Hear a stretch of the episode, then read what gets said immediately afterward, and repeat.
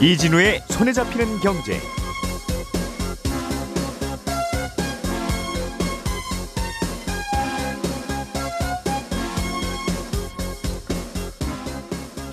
안녕하십니까 이진우입니다. 우리나라에는 정부가 아파트 분양가를 규제하는 방법이 크게 두 가지가 있습니다. 하나는 분양가 상한제고요. 또 다른 하나는 주택도시보증공사라는 공기업이 하는 분양가 심사인데 이 두 번째 방법인 분양가 심사제가 오늘부터 좀 달라진다고 합니다. 어떻게 달라지는지 그렇게 달라지면 분양가에는 어떤 영향을 주게 될지 좀 들어보겠습니다.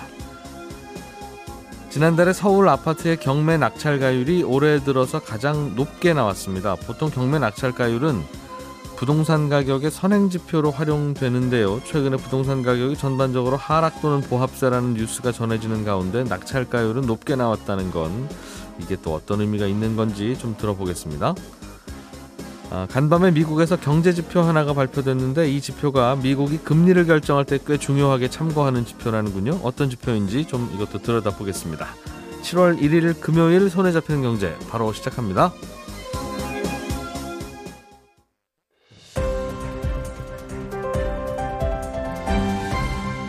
이진우의 손에 잡히는 경제.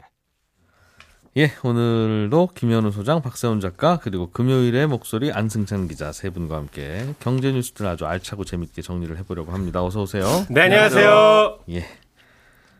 자, 박 작가님. 네. 음, 주택도시보증공사가 예. 아파트 분양가 심사를 하는 모양. 그렇습니다. 원래 하고 있는 거죠? 원래 하고 있습니다. 어, 여기는 뭔데 남이 아파트를 분양하는데 얼마에 해라 마라 하는. 그 아파트 짓다가 예. 만에 하나 중간에 건설사가 부도가 나서 공사를 중단하기라도 하게 하면 예. 안 되잖아요.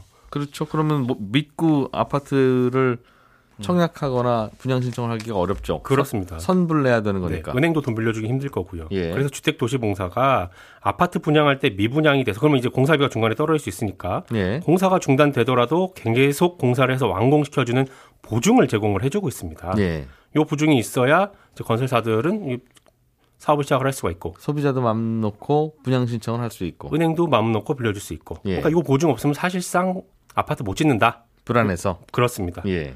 근데 분양가가 또 너무 비싸면 미분양이 날 수도 있잖아요.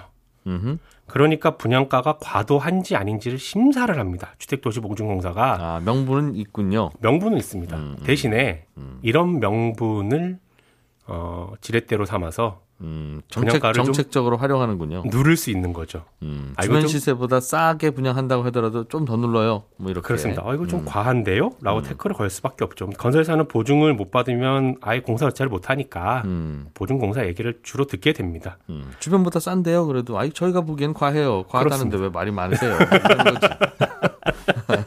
그렇기도 그렇게도 활용할 수 있다는 거죠. 있다는 겁니다. 아, 예. 충분히 그럴 수 있다라는 겁니다. 그러면 보증공사는 보증 아, 분양가가 과도한지 아닌지를 뭘 기준으로 심사를 하느냐? 음, 이게 산식이 굉장히 복잡한데 간단히 말씀드리면 아파트가 들어서는 그 동네 시세를 보는 겁니다. 그 동네의 시세. 그렇습니다. 예를 들어 제가 여기 마포구에 아파트를 짓는다. 그러면 아파트 짓는 곳에 반경 500m 안에 있는 아파트들 중에 예. 지어진 지 20년 이내인 모든 아파트의 평균 매매 가격을 산출해서요. 음, 그 가격보다는 낮게 분양가를 정하도록 하는 겁니다.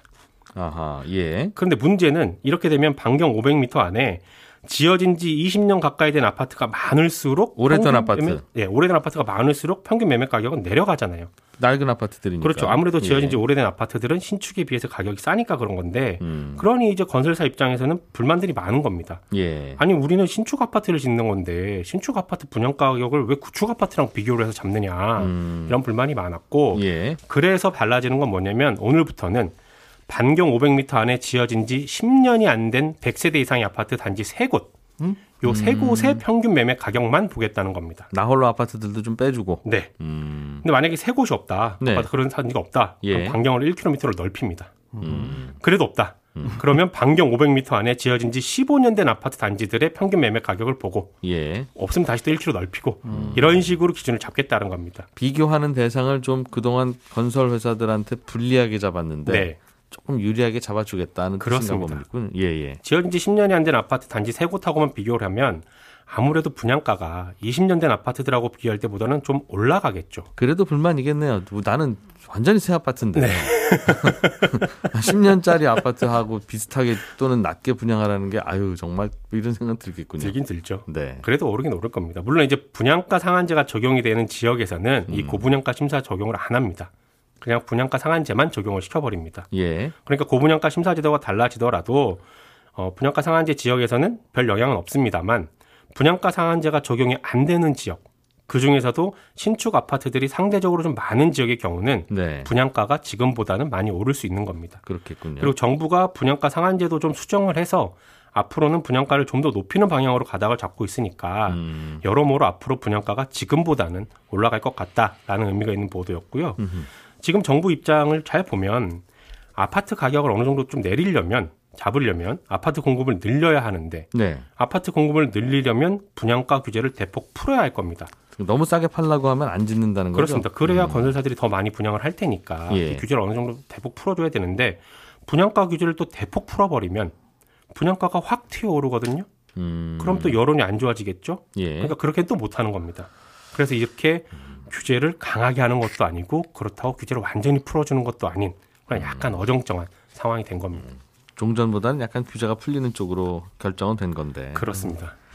그래서 이 분양가를 이렇게 낮게 부- 분양을 하도록 억누르면 네. 좀더 건설사나 억울할 수도 있겠으나 네, 그러면 좀 가격이 잡히면 괜찮은데 네, 주변 시세가 예를 들면 15억인 동네에서 분양가를 12억으로 눌러 놓으면 네, 12억에 분양되는 순간 12억에 분양받은 분은 그냥 그 다음 날부터는 15억짜리 아파트를 갖게 되는 거니까 그렇죠. 이게 그래서 이 로또 아파트 누르는 효과가 있는 거 겁니다. 있긴 있는 건가 하는 그런 생각이 드니까 자꾸 이- 이게 누구를 위한 정책인지 시비가 네. 붙는 거죠. 그렇죠.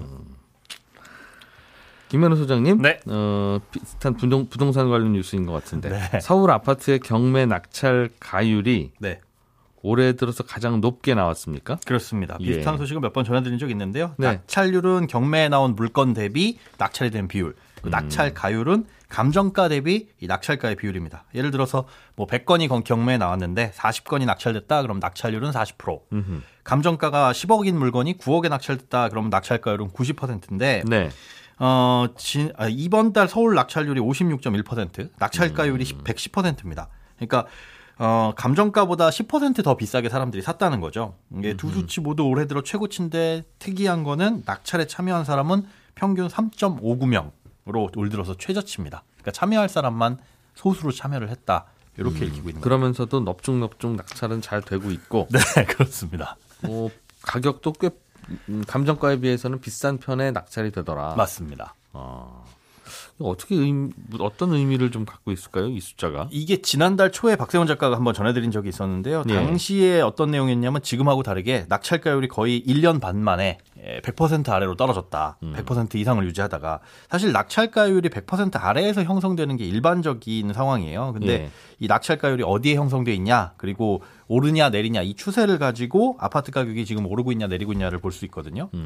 그러니까 감정가는 보통 경매에 나오기 최소한 한 6개월 전에 정해지는 것이라서 네. 그 사이에 집값이 많이 오르면 그 6개월 전 감정가가 저렴하다고 느껴질 수 있잖아요. 그렇겠죠. 그러면 이제 넙죽넙죽 사는 거고요. 음. 만약에 더 오를 것 같다고 생각해도 그럴 가능성이 있겠죠. 반대로 어, 비싸게 생각된다면은 뭐 낙찰가율에 비해 가지고 더 어, 갭이 크게 예, 아래로 거래가 되는 거고요. 그렇다면 이걸 가지고 지금 낙찰가율이 높게 나온 걸 가지고 어, 서울 아파트 값이 오르고 있다는 뜻인 거냐라고 해석하기에는 좀 들여다볼 필요가 있습니다. 아, 6월 셋째 주까지만 하더라도 낙찰가율이 90%대였어요. 그래서 좀 떨어지는구나. 네, 그렇죠. 생각했는데 우리는. 맞습니다. 예. 그런데 몇 군데 지역에서 낙찰가율이 큰 폭으로 올라서 이걸 다 끌어올린 겁니다. 주로 강남하고 서초구 일대. 그러니까 음. 보니까 감정가 29억짜리가 41억에 낙찰이 됐고요. 네. 그 주변 시세를 보니까 매물 호가로 나온 게 43억 원. 그러니까 음. 호가로 나온 것보단 싸니까 당연히 사겠죠. 아파트 한 채 값을 지금 말씀 주신 거예요? 한 채 값입니다. 한 동이 아니라. 감정가 29억짜리가 41억에 낙찰됐는데 네. 주변 시세는 43억에 43억의 호가가 나와 있더라. 네. 예. 그리고 감정가 49억짜리 아파트가 69억에 20억 원 얹어서 낙찰이 됐는데 최근 매매된 시세를 보면 75억이에요. 그래서 그 비싼 지역에 평수도 큰 아파트겠죠. 네, 그렇습니다. 그 평수 큰 아파트들이 최근 몇 개월 사이에는 많이 올랐다. 그 맞습니다. 말이네요. 그렇죠. 음. 음. 그러다 보니까 이쪽에서 감정가보다 훨씬 큰 폭으로 예, 낙찰가가 형성돼서 음. 이것들이 서울의 낙찰가율을 끌어올리게 됐다. 네. 이렇게 보셔야 됩니다. 한동안은 이렇게 평수 큰 아파트들이 평당 가격이 굉장히 낮게 거래됐었는데 네. 그 동네 뭐 20평 아파트가 음. 뭐 13억이면 네. 서울 지역 서울의 비싼 지역 얘기입니다. 30평 아파트는 한 뭐 17억인데 네. 40평은 18억, 50평은 19억, 뭐 60평은 20억 뭐 이런 식으로 붙어 있어서 네. 여기는 왜, 왜 그런가 이런 생각을 해본 적이 좀 있었는데 슬슬 벌어지는 모양이네요. 네.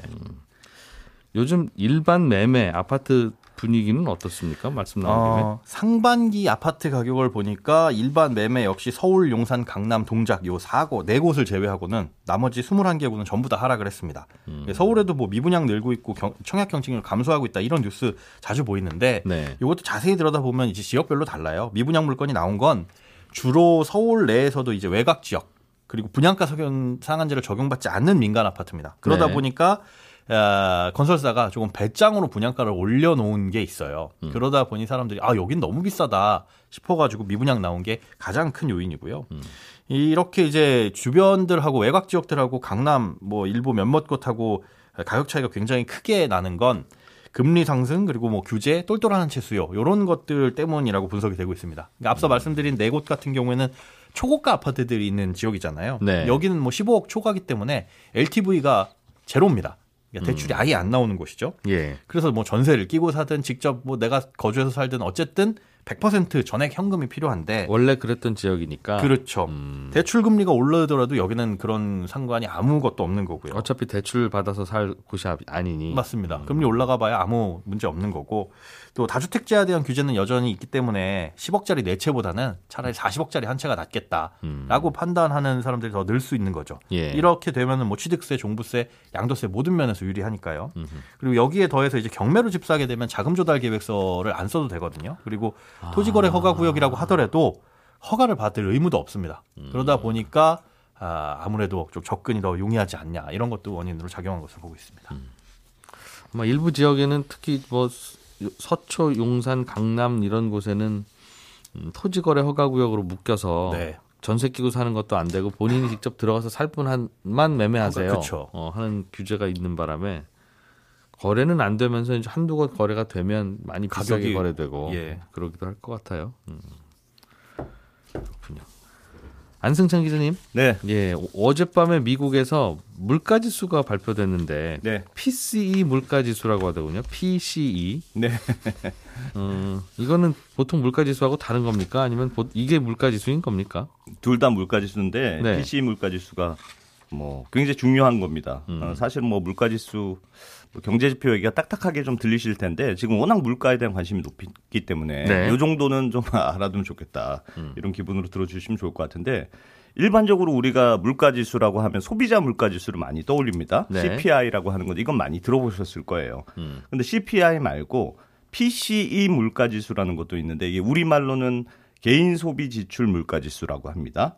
이게 우리나라에서는 발표를 안 해요. 우리는 음. CPI만 발표하거든요. 그래서 네. 조금 생소하다 이렇게 생각하시는 분들이 있을 것 같은데 미국은 그럼 PCE 물가지수도 발표하고 같이 둘 다 발표합니다. CPI 물가지수도 발표하고 그렇습니다. 이제 C, PCE 물가지수는 건데 미국 연준이 이 CPI 기존의 소비자 물가지수보다 더 신경 써서 챙겨보는 물가지수거든요. 그래서 음. PCE 물가지수가 굉장히 중요한 지표인데 둘 개가 뭐 어떻게 달라요? 예를 들면 이렇습니다. 물론 뭐 가중치가 좀 다른 건 있어요. 렌트비를 어, 집값 아, 음, 월세를. 더 반영하느냐 안 반영 덜 반영하느냐 이런 차이도 있습니다만 기본적으로 소비자 물가 지수보다 PC 물가 지수라는 게 조사하는 물건의 비중이 이 품목이 훨씬 넓습니다. 음. 왜냐하면 기존의 소비자 물가는 어떤 식이냐면 사람들이 아 평소에 이걸 많이 써 이렇게 예. 품목을 딱 정해요. 네. 그래서 그 품목을 정해서 그 품목이 매년 어떻게 변하는지 음. 쭉 조사하는 방식입니다. 그래서 네.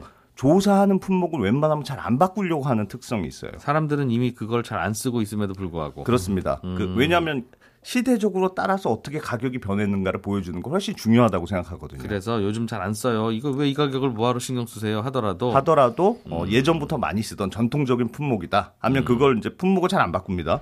근데 PC는 지금 소비자들이 지출하는 품목의 가격을 조사하는 방식이기 때문에 네. 품목을 조사하는 범위도 넓고 또 분기마다 음. 빠르면 월마다 품목 그때그때 바로 반영을 해줍니다. 그래서 예.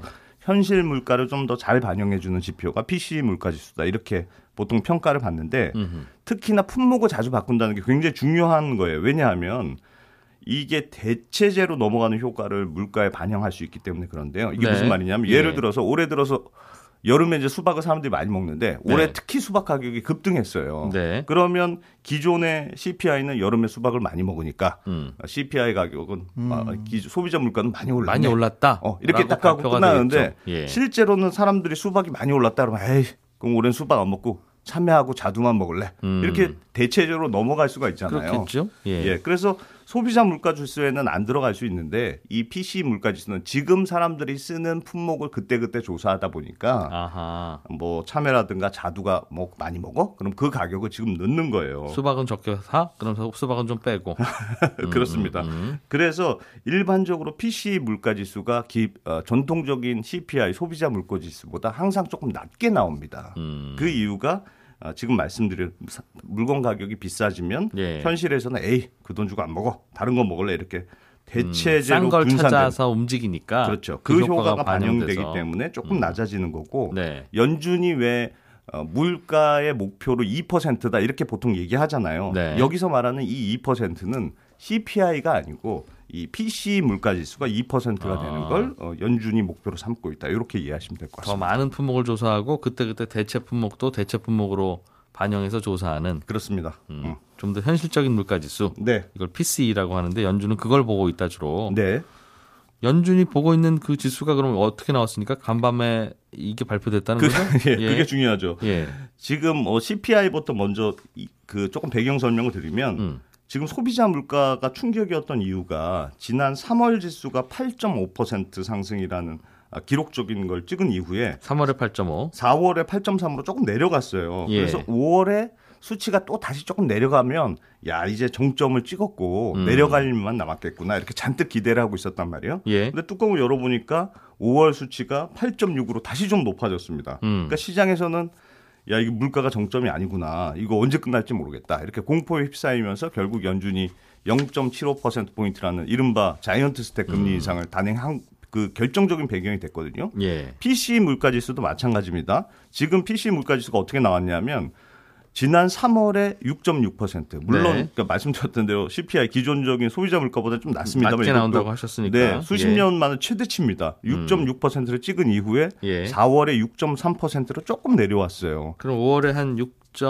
어떻게 나오냐가 이제 중요하죠. 예. 음. 가- 기존처럼 다시 올라가느냐, 비- 내려가느냐, 이게 중요한 포인트였는데 그게 어제 나온 거예요? 예, 새벽, 새벽에 나온 5월 10 PC 물가 지수가 이야. 4월하고 똑같은 6.3%로 나왔습니다. 6.3. 예, 그러니까 아. 요거는 아, 더 높아지지 않은 건 어디냐. 이렇게 보면 위안거리고. 예, CPI 봐라 지금 또- 난리 났는데. 어, 지금 확 내려간 것도 아니기 때문에 안심할 뭐- 정도는 아니고 좀 애매한 결과가 나왔거든요. 음. 시장 반응도 굉장히 재밌던데 지금 그 월스트리트에서는 미국 연준이 7월에도 또다시 0.75% 포인트 금리 인상을 단행할 거다. 이렇게 예상한 사람들이 더 많습니다. 네. 일주일 전에 집계했을 때는 10명 중에 전문, 전문가 9명이 0.75%포인트 인상할 거다. 이렇게 예상치가 나왔어요. 한 번 더. 네. 예. 그런데 간밤에 5월 이 PC 물가 지수가 발표한 직후에 다시 집계한 걸 보니까 음. 10명 중 8명이 아.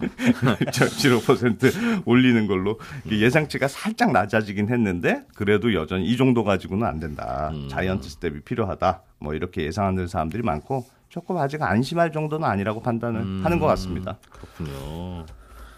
이거 소비자 물가 지수면 본인들도 평소에 느낄 텐데 네. 발표돼야만 아는 모양이에요. 이게.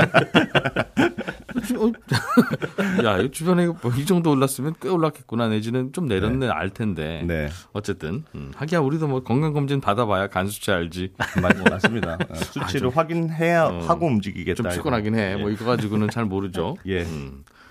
어제 소비 지표도 같이 발표됐다고 들었는데 그건 어떻게 나왔습니까? 예, 그것도 안 좋게 나왔어요. 미국 얘기죠, 계속. 게- 그렇습니다. 예. 미국의 소비가 사실은 미국 전체 경제의 한 70% 차지할 정도로 소비가 굉장히 중요한 나라인데 5월에 개인 소득, 개인이 소득이 얼마나 늘었느냐 이걸 봤더니 4월보다는 5월이 한 0.5% 늘어났어요. 네. 근데 지출이 늘어난 걸 보니까 0.2% 증가하는데 그쳤거든요. 저축을 좀 했군요. 그렇습니다. 예. 그러니까 어, 사- 사람들은 한 0.4%뭐 비슷하게 소비가 수- 소득이 늘어난 것만큼 뭐 음. 비슷하게 소비 지출을 늘릴 거라고 예상했는데 그거보다 훨씬 못 미쳤고 예. 실제로 저축을 많이 한 걸로 나왔는데 이 말은 사람들이 물가가 높아지고 사- 어, 연준이 기준금리도 계속 올리고 하니까 네. 소비를 실제로 좀 줄이기 시작했다 이런 뜻으로 지금 해석이 되고 있습니다. 음. 이게 굉장히 중요한 포인트인 게 지금 사실 물가가 가파르게 오르고 있는 게 물론 뭐 러시아 우크라이나 전쟁 같은 공급 요인도 있습니다만 네. 미국의 수요가 워낙 강했기 때문에 어, 뭐 그런 측면도 굉장히 중요하거든요. 물건 값이 아무리 올라도 네. 음. 사람들이 물건 계속 사면 물가는 계속 오르는 거니까 사실은 물가가 오르는 건 대부분 사람들이 그 가격에 사기 때문이죠. 그렇습니다. 네. 수박이 3만 5천 원인 이유는 3만 5천에 사는 사람이 있으니까 그러니까 누군지 몰라도 참 얄밉긴 한데 그- 그런 게 있어요. 사가니까. 네. 그래서 사실은 중앙은행이 지금 기준금리를 자꾸 올리는 이유도 어떻게 보면 일종의 괴롭히기처럼 예. 긴축을 통해서 경기를 좀 인위적으로 위축시키고 그래서 수요를 끌어내리고 그래서 사람들이 물건을 좀 덜 사게 만들면 물가가 조금 잡히지 않겠느냐 뭐 이런 전략인데 어, 실제로 소비가 조금 둔화되는 신호가 나타나기 시작했다는 건 그래도 연준이 생각하는 의도대로 조금씩 작동했다 뭐 이런 식으로는 볼 수 있는데 그건 또 반대로 말하면 미국의 경기가 그만큼 또 나빠지기 시작했다 이렇게 볼 수 있거든요. 예. 어, 미국의 지금 지난 1분기 GDP 수치가 보니까 어, 연 환산 수치로 봐서 마이너스 1.6% 이미 마이너스로 돌아선 상태고 지금 2분기에도 뭐 각 지방 연준은행이 추정한 걸로 따르면 2분기에도 마이너스가 또 기록할 거다 이렇게 지금 예상이 되고 있습니다. 미국의 GDP가 그렇습니다. 그럼 예. 2분기 연속 마이너스 성장이면 사실상 경기 침체로 들어가는 거여서 음. 어, 뭐 물가는 여전히 물가대로 걱정이고 또 경기까지 나빠지는 거 아니냐 음. 이런 걱정들이 나오고요.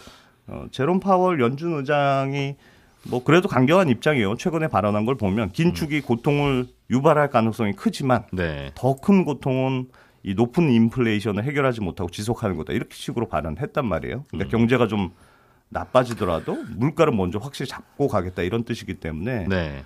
음, 경기가 좀 나빠져도 연준이 금리를 올리는 이런 긴축 기조는 당분간 음. 계속될 거다 이런 예상이 많고 그리고 예상대로 나빠졌고. 예 나빠지고 있고 예. 그래서 당분간은 조금 더 어려운 국면이 음. 이어지지 않을까 간밤에 그래서 뉴욕 증시도 좀 안 좋았습니다. 우울하긴 하겠네요. 그죠? 네. 음, 그만큼 또 물가가 많이 오르기는 했는데 네, 생각보다는 그럼 적게 오른 거긴 하고 네, 음, 그럼에도 불구하고 아예 잡힌 것 같지는 않고 그러나 또 깜짝 놀랄 만큼 또 이렇게 올랐어까지는 아니니 아니고 음. 예, 그런데 경기는 또 침체되고 있고 네 기분 좋을 일은 하나도 없고 그렇습니다. 알겠습니다. 그런 분위기였군요. 오늘의 뉴스를 프로파일링 합니다. 평일 저녁 6시 5분 표창원의 뉴스 하이킥.